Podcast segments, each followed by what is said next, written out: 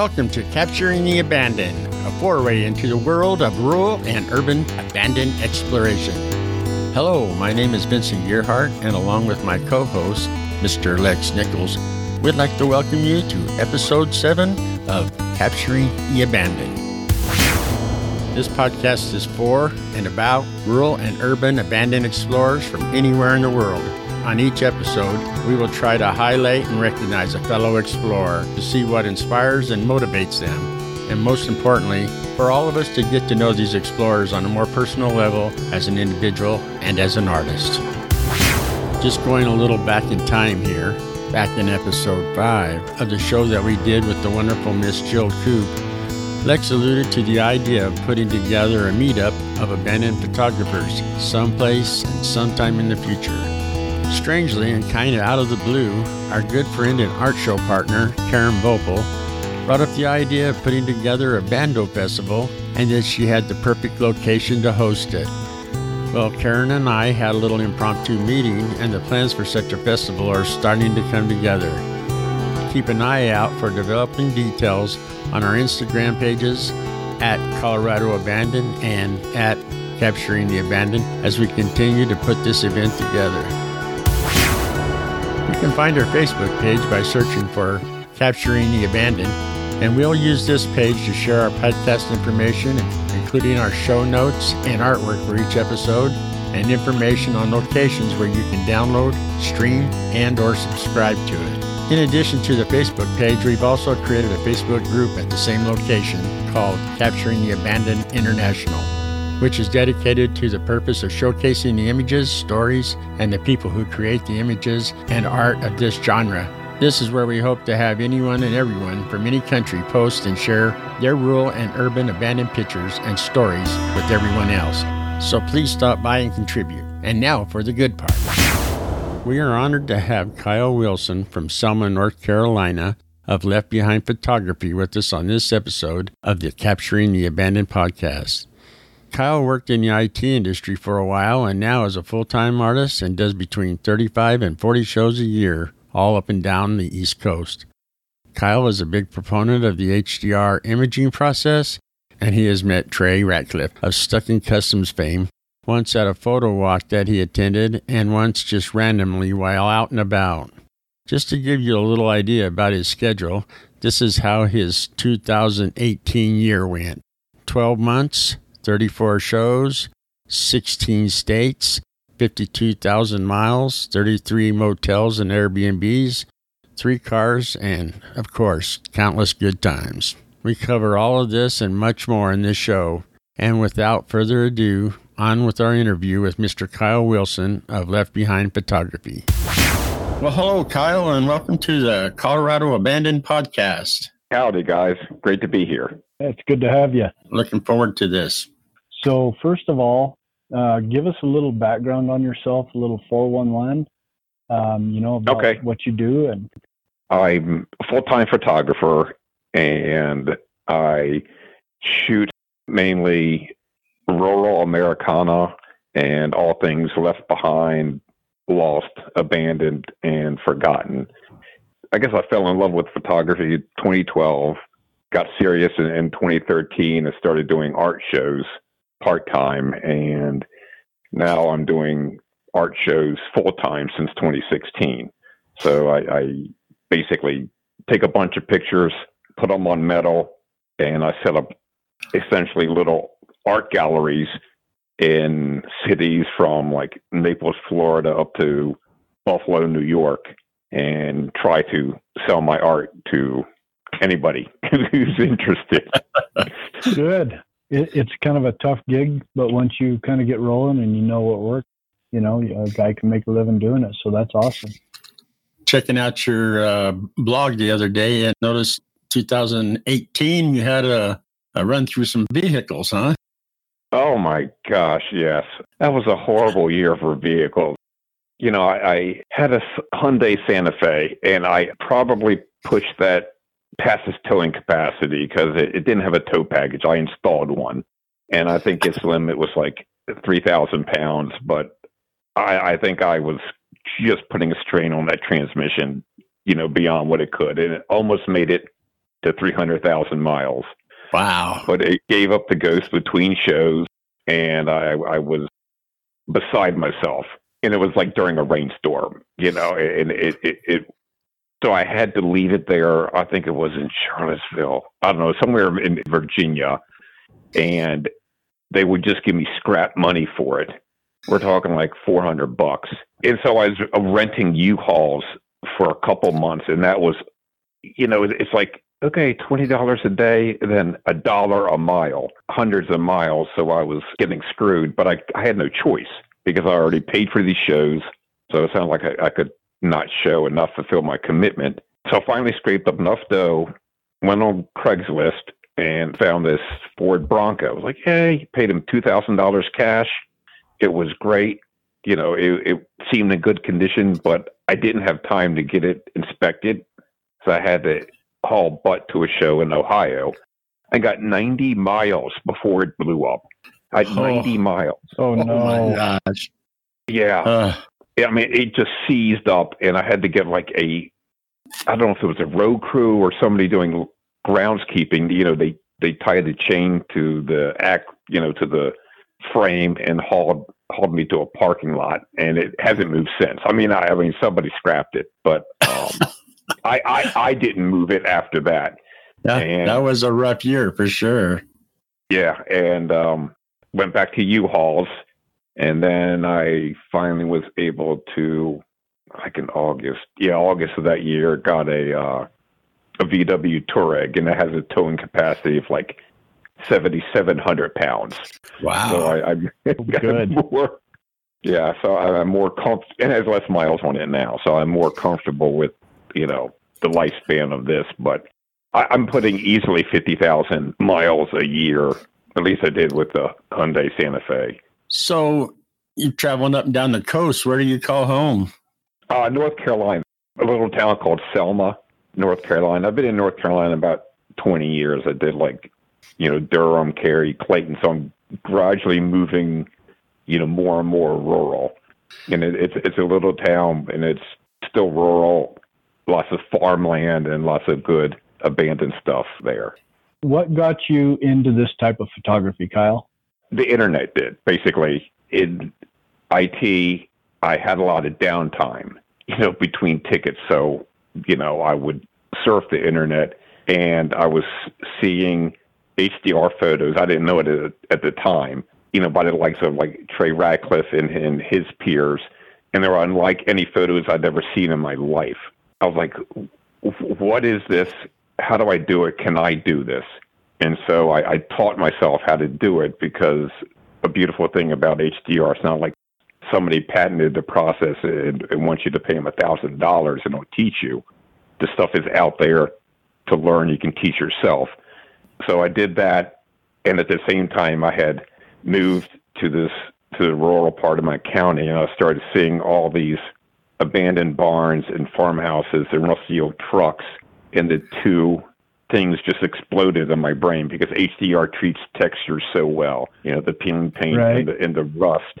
And I was creating photo. I, I wasn't taking pictures anymore. I was creating photographs. I thought.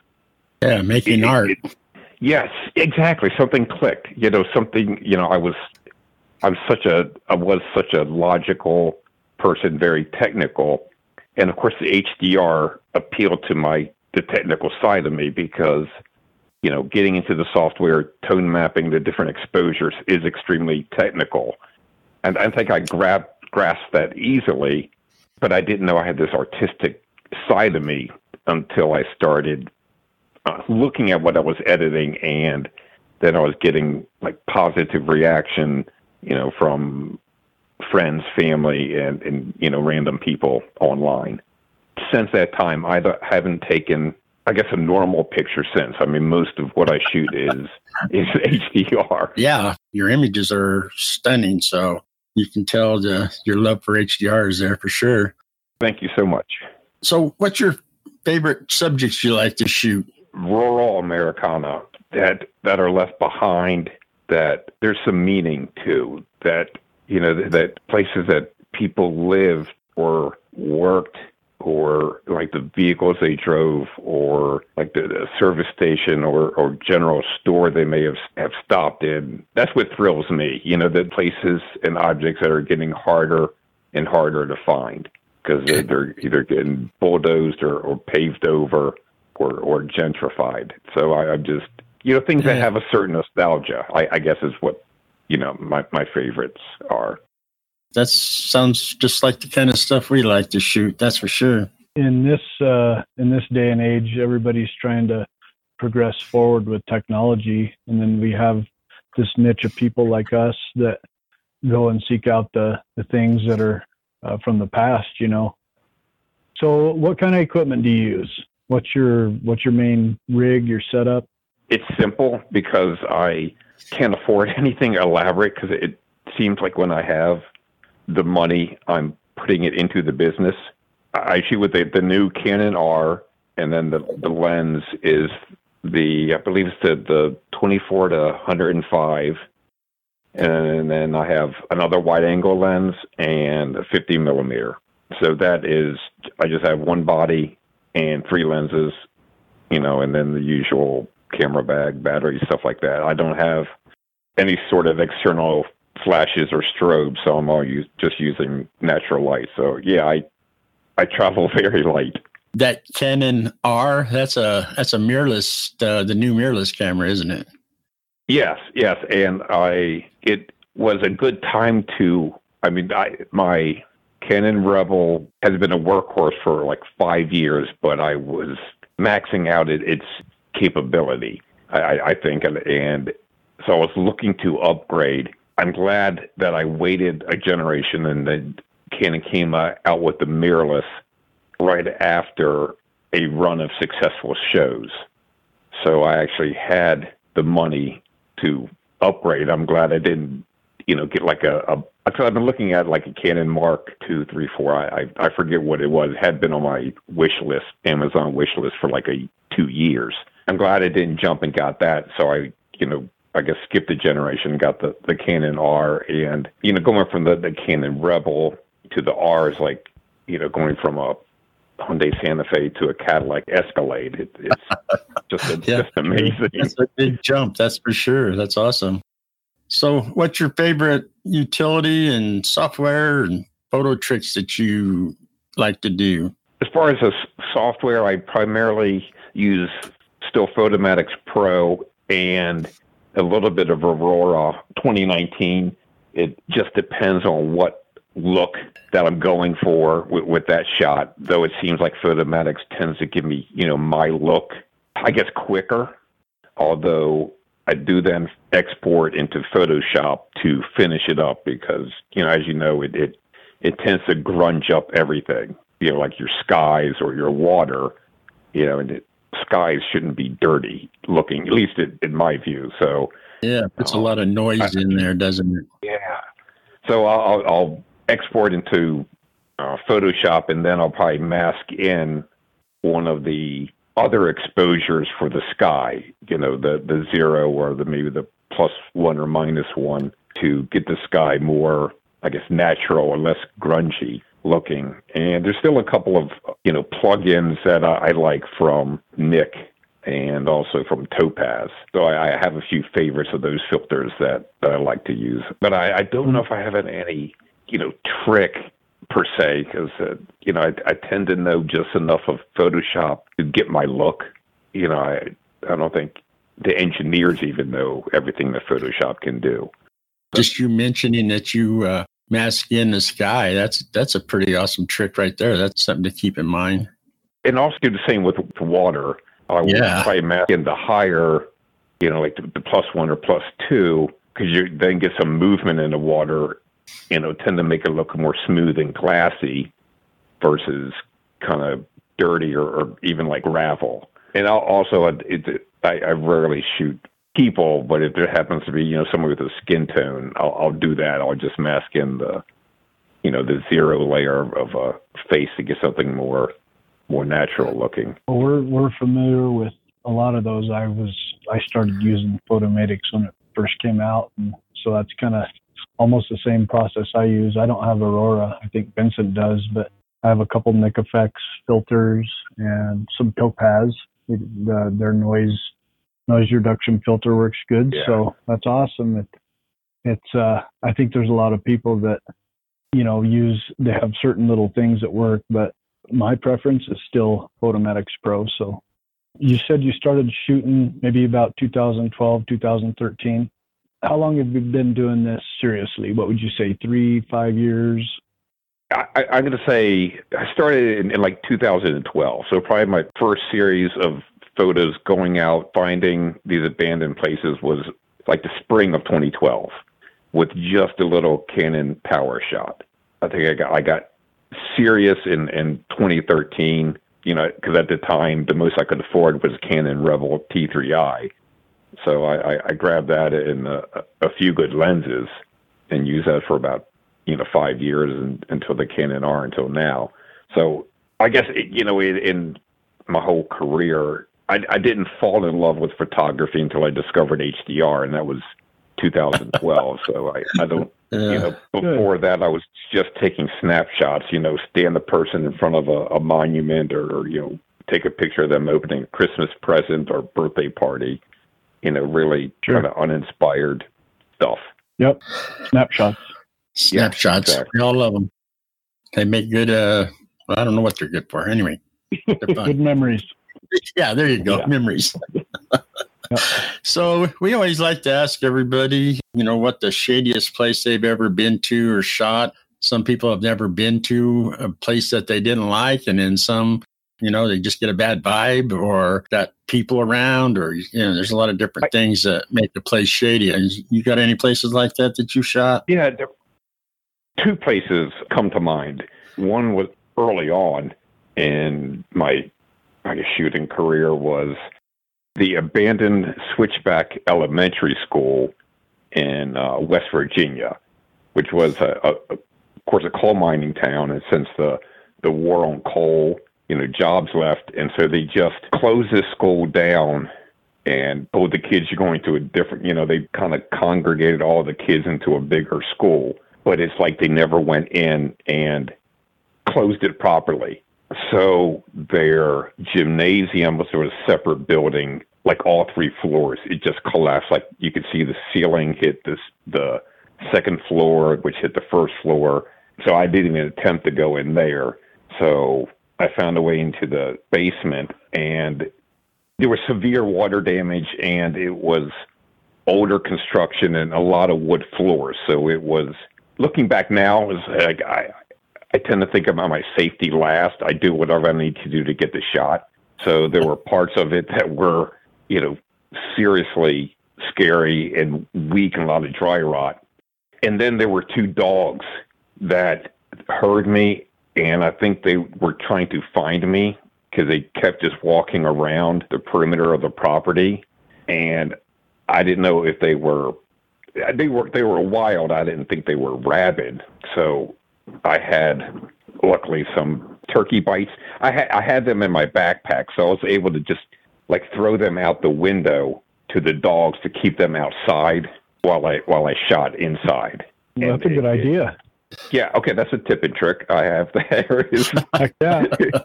you know, along with like a flashlight and probably a machete, is to carry some sort of beef jerky for the for the dogs. But that abandoned school was worth it because they still had books in the library, and there still were like these happy Dr. Seuss posters that were fading and peeling. You know, with the with the the peeling paint, and um, it was just a, a, a really cool juxtaposition. That play, I went back a second time, and it's gotten even worse.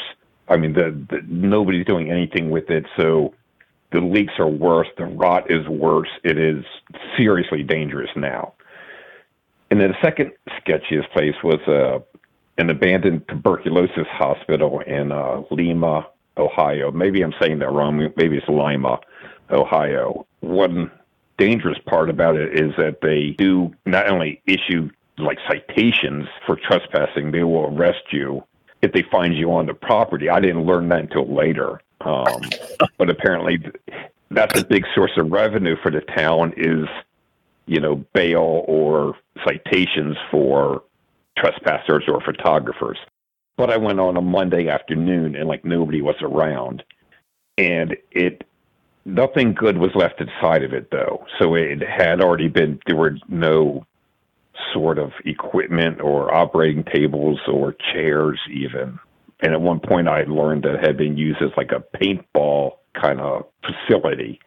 So it, it, there was tons of paint and graffiti, but uh, again, the, the it wasn't structurally sound. The like, entire west wing of it was collapsed or in the process of being collapsed. And in the basement, it was like 20 degrees colder and probably a couple inches of water underneath there. And it, and after like a few minutes in there, it's like I have no idea what the heck's floating in here.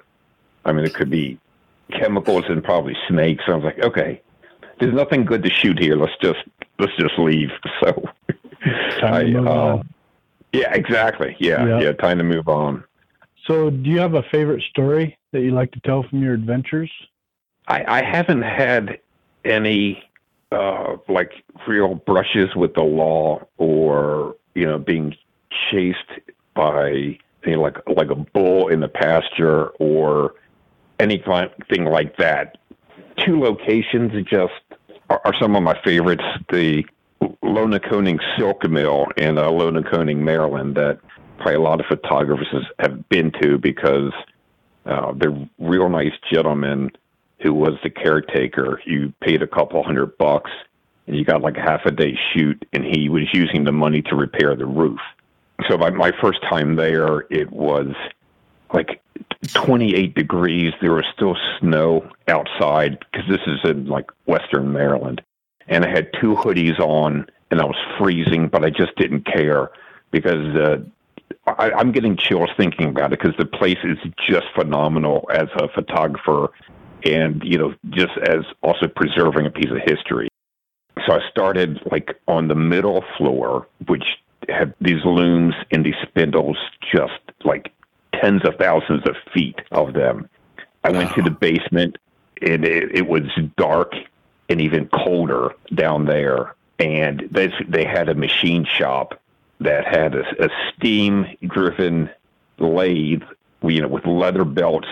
So it, the steam and the, this leather pulley system, you know, powered all the machines in the place. And there was a, a lathe like from 18 ninety something they that, that they had gotten from I think from Pittsburgh, so there's still like the stamp on it, and it was extremely dark. So my last exposure, you know, my my probably my plus two exposure was like thirty seconds long. I thought the shutter was never going to close. I'm like, I could feel the earth rotating, and I was like, I know it's just going to be blurry, but it, but it wasn't. I mean, luckily, you know, nothing moved in those 30 seconds, and it, it, the the you know, cause that's the beauty of HDR.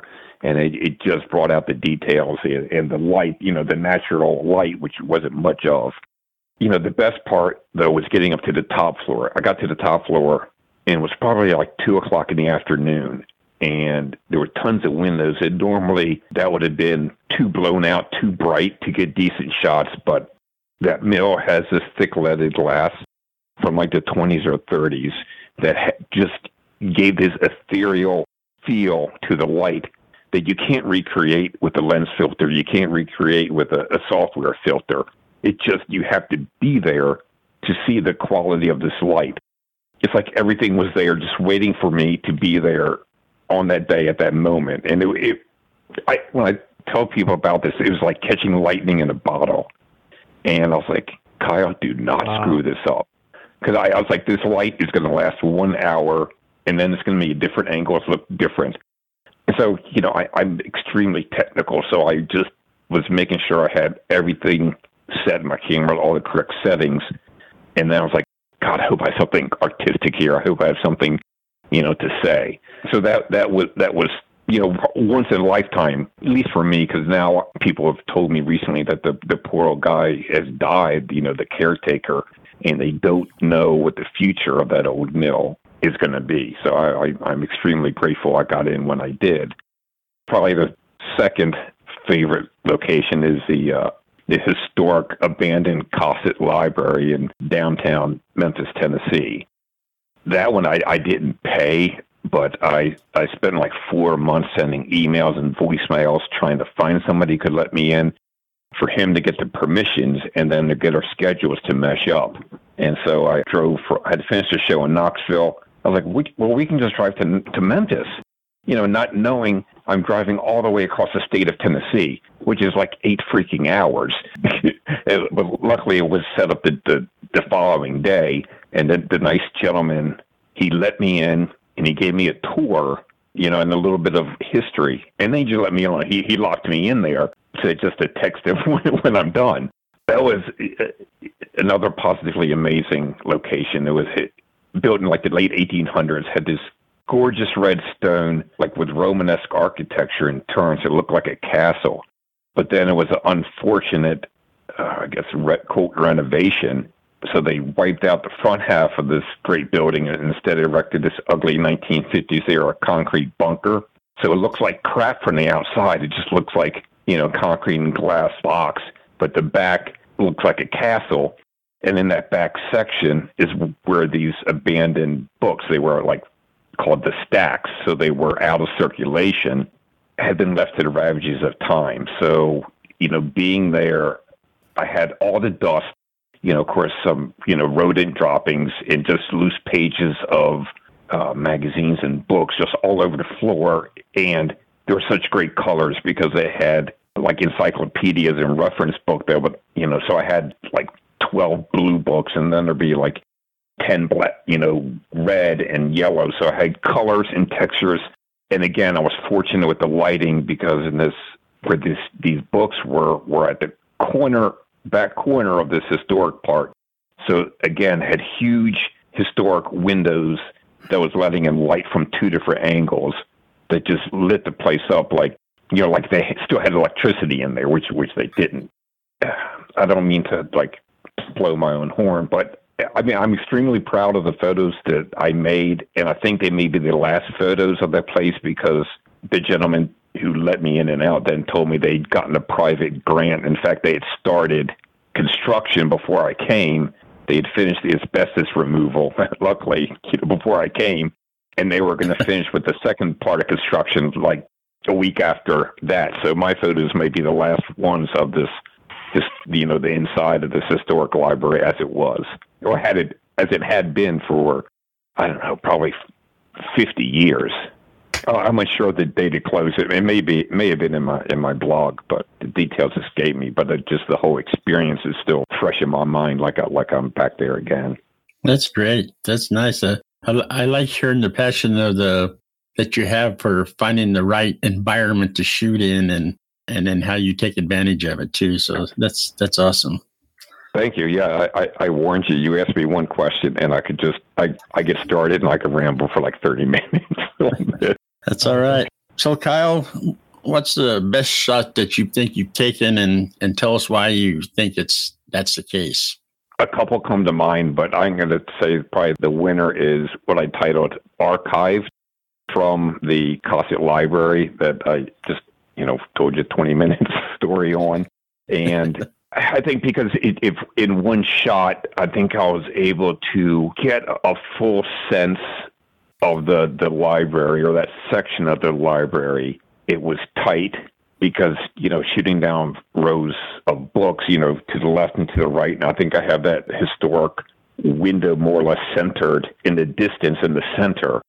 And it's, it's actually, I, actually nine shots so sort of a panorama, you know, shooting in, in portrait mode. So three to the left, three to the middle, and three to the right. You know, then I combine them all.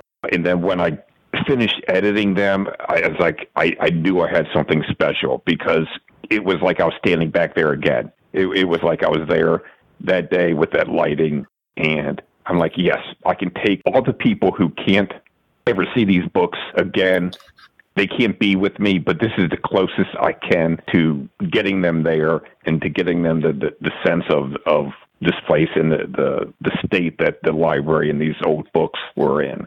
So yeah, I'd, I'd have to say archived is, is, currently my favorite, but I, you know, ask me in, you know, six months, it, it may change. so, uh, you want to talk about some of your art shows and exhibitions that you have coming up?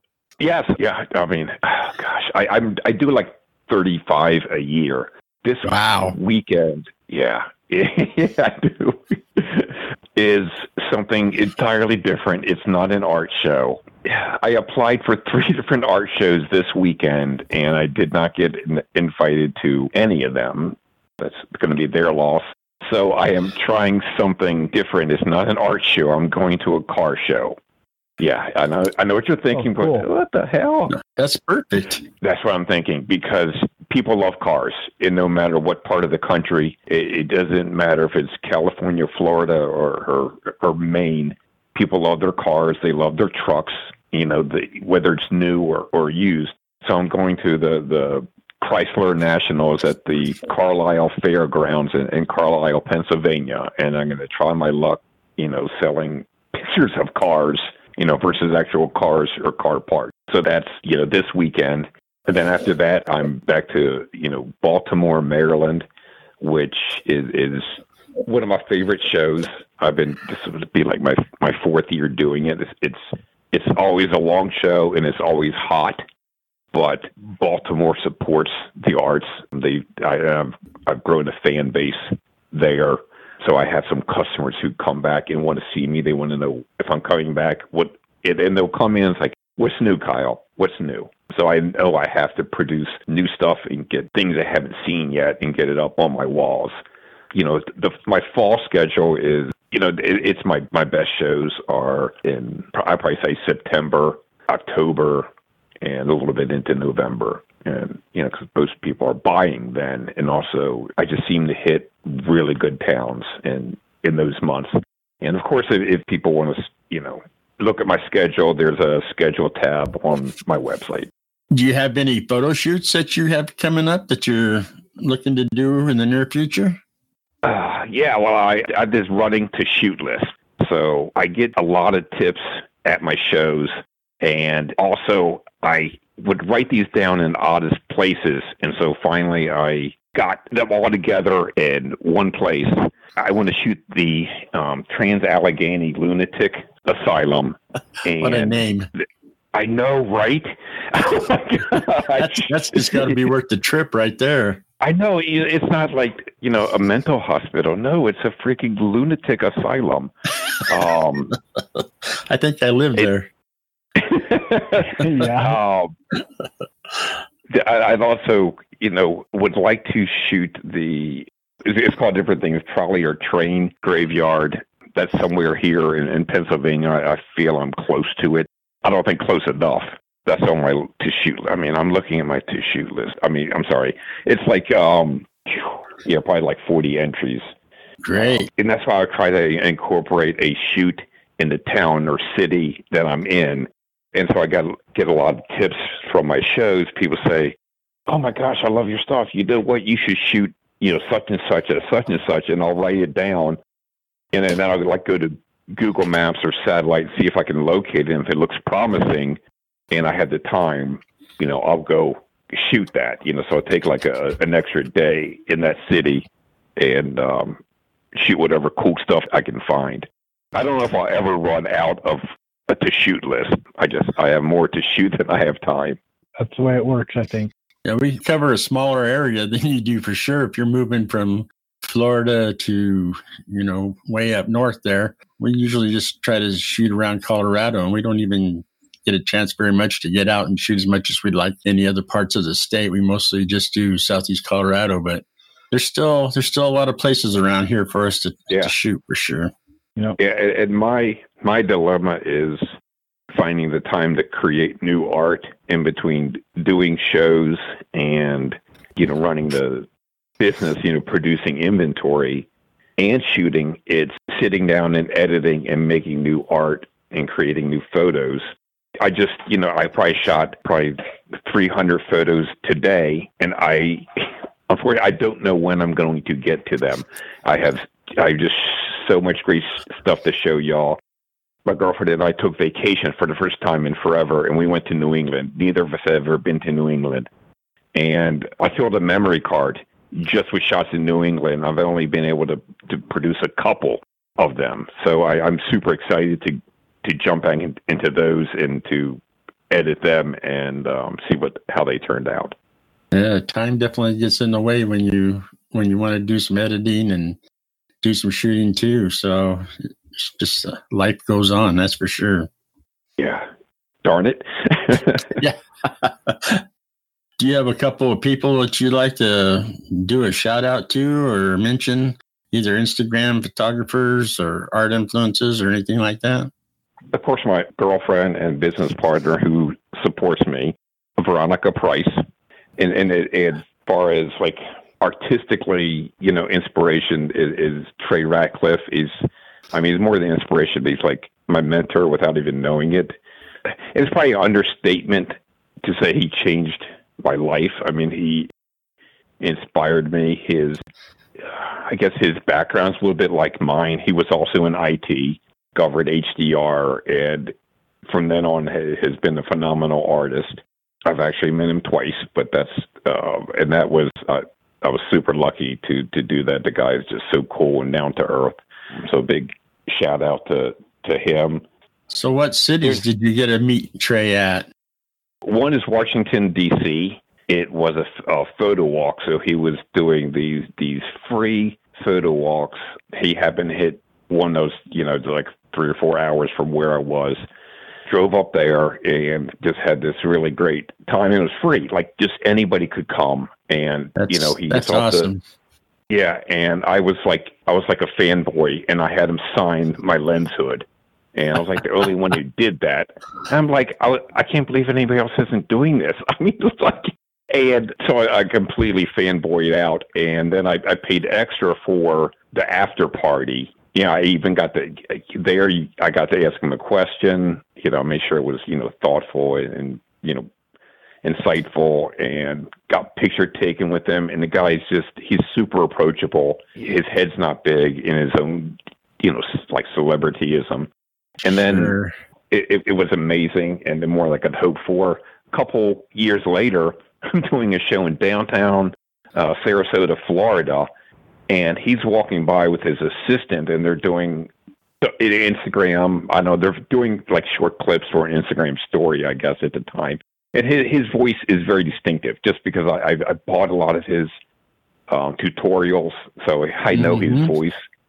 Yeah. I'm not stalking him. Okay, I just know his voice. so he's he's walking. Okay. He's walking. he's walking by, and I just scream Trey Ratcliff as loud as I can. He stops in his tracks, and he comes over and he looks at, and he remembers me. Wow. He so I'm the guy who had him sign his lens hood, and he remembers me from like two years ago in, in DC.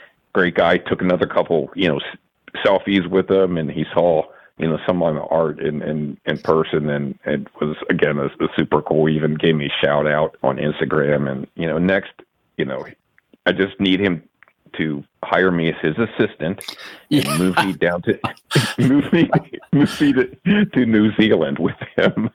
Yeah now now you're you talking. go. so you have a few others that you want to mention? Um like they're um like at I, i'm gonna pronounce her name wrong. Zadia Urbex, Z A E D A H dot Urbex, at Cindy Urbex, Urbex, sorry, geez, at Barn Addict, and at Ashley Mortensen. And uh, I, I know I'm going to forget some. Oh, yeah, there's too many for sure. I know.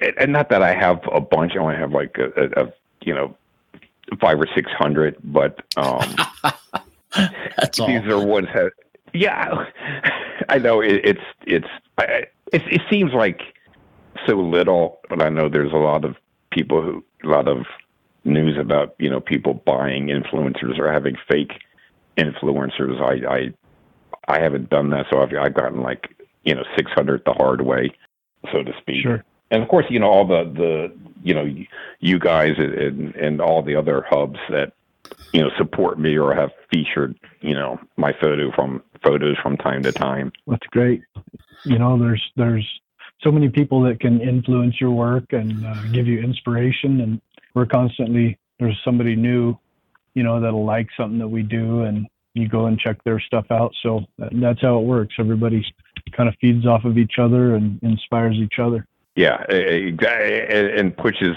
you know us to do better. And I was like, you know, like, damn, that's a good shot, or you know, that's some some great lighting there, and and inspirational yeah, exactly. for sure. I have the occasional, man, I wish I would have shot that. I, I wish I could do that. And so you get Yeah. those, you know, you have those moments. But so, um, Kyle, how can people get in touch with you? What's the best way?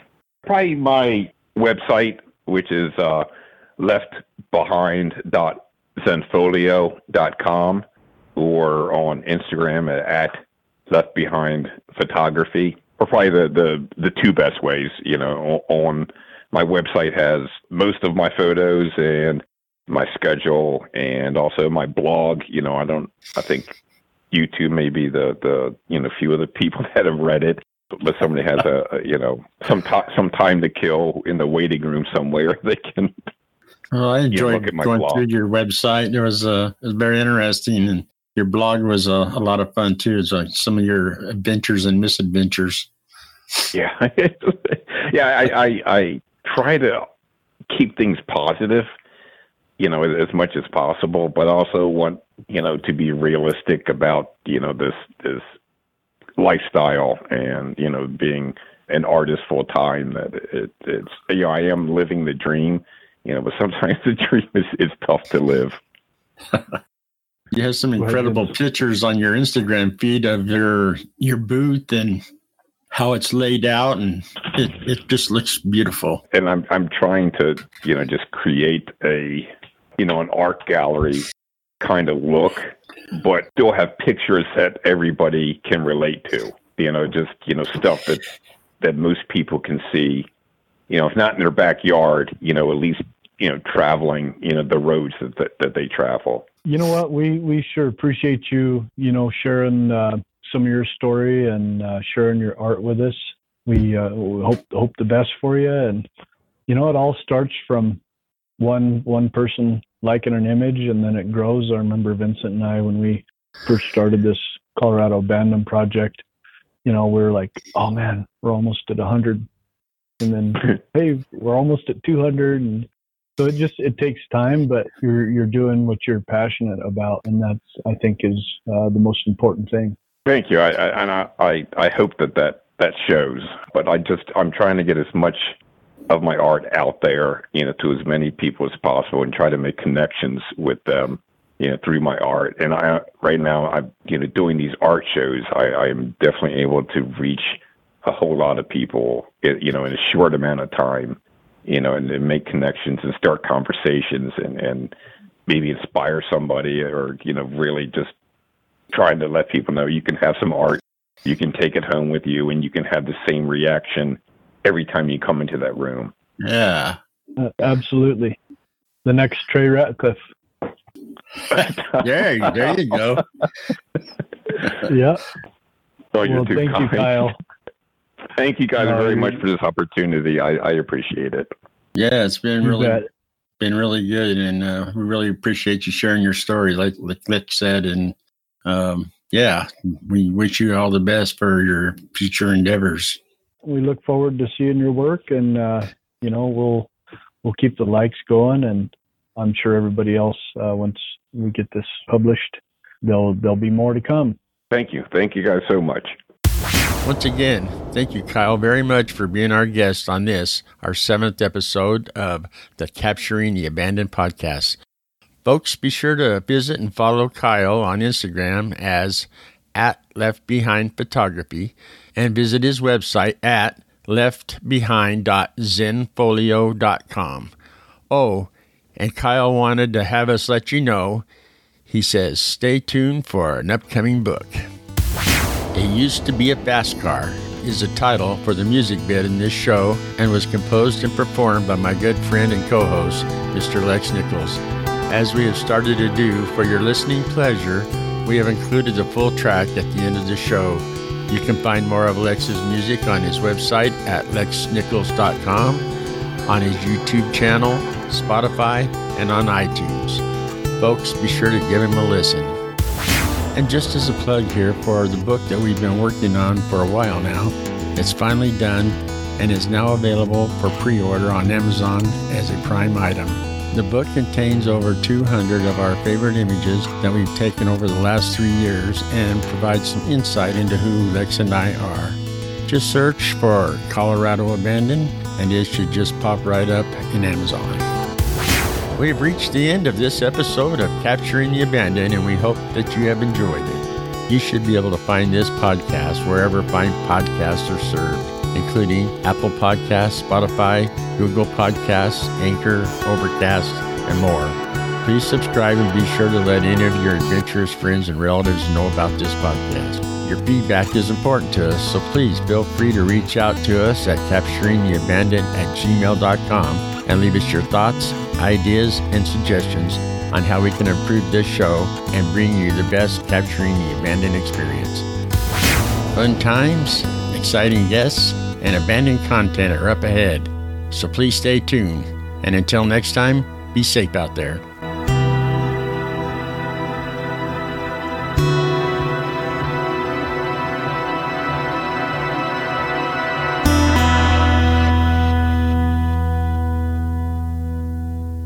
As promised, here's It Used to Be a Fast Car by Lex Nichols.